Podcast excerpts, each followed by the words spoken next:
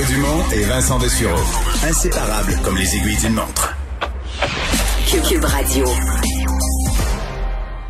Carl, euh, deux petites nouvelles vite, une de Québec, une de Montréal. Euh, Commençons par Québec. Je pense qu'il y a des gens qui vont être contents. Ottawa devrait euh, faire un, pont, un pas de plus pour racheter le pont de Québec. On sait que le pont appartenait au CN depuis Ça, ça fait-tu longtemps qu'on en parle?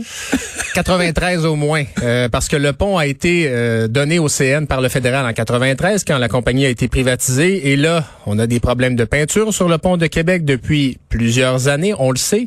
Et là, il y a eu des batailles juridiques. Alors voilà, le fédéral qui euh, met ses cartes sur la table et annonce son intention de racheter le pont au CN. Et avec ça, évidemment, on va demander une compensation financière de la compagnie parce qu'il y a énormément de travaux à faire sur le pont, à peu près 800 millions de dollars pour le maintien de la structure et la peinture sur les 25 prochaines années.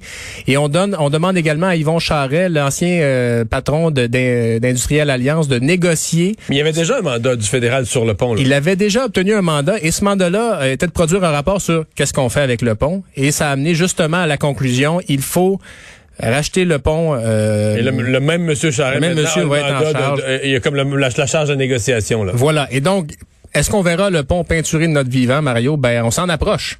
On Mais euh, voilà. On parle de travaux quoi, sur 25 ans quand même. 25 ans, ouais, ben c'est ça, c'est c'est compliqué, hein, gérer un pont, et on sait aussi que ça fait un bout de temps qu'on a besoin de le, de le peinturer. C'est une bonne Québec. nouvelle, mais il sera pas peinturé en juillet là, de cette je, je, je gagerai pas là-dessus. OK. Et à Montréal, ben, c'est le ministre Christian Dubé. Là, on veut vraiment passer les, les vaccins d'AstraZeneca. On a l'impression qu'à Montréal, les gens sont moins informés des cliniques de vaccination.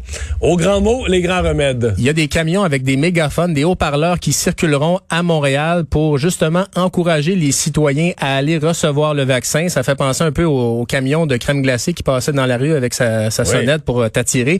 Et donc, euh, ben, c'est le signe là, qu'il y a un ralentissement et qu'il faut aussi passer ces doses-là. Il y a un essoufflement dans l'attrait de la campagne de vaccination. c'est-à-dire qu'on pourrait passer aux groupes plus jeunes ou aux autres groupes, mais je pense qu'à Montréal, on n'est pas satisfait du pourcentage qui, qui sont allés le Ouais. chercher. Donc, on se dit, c'est pas tout. Je sais qu'il y a bien des gens qui disent, ben là, ouvrez le plus la vaccination, mais je pense que le ministre se dit, non, mais il faut quand même, c'est pas juste d'ouvrir plus la vaccination pour boucher les trous dans la- dans l'horaire.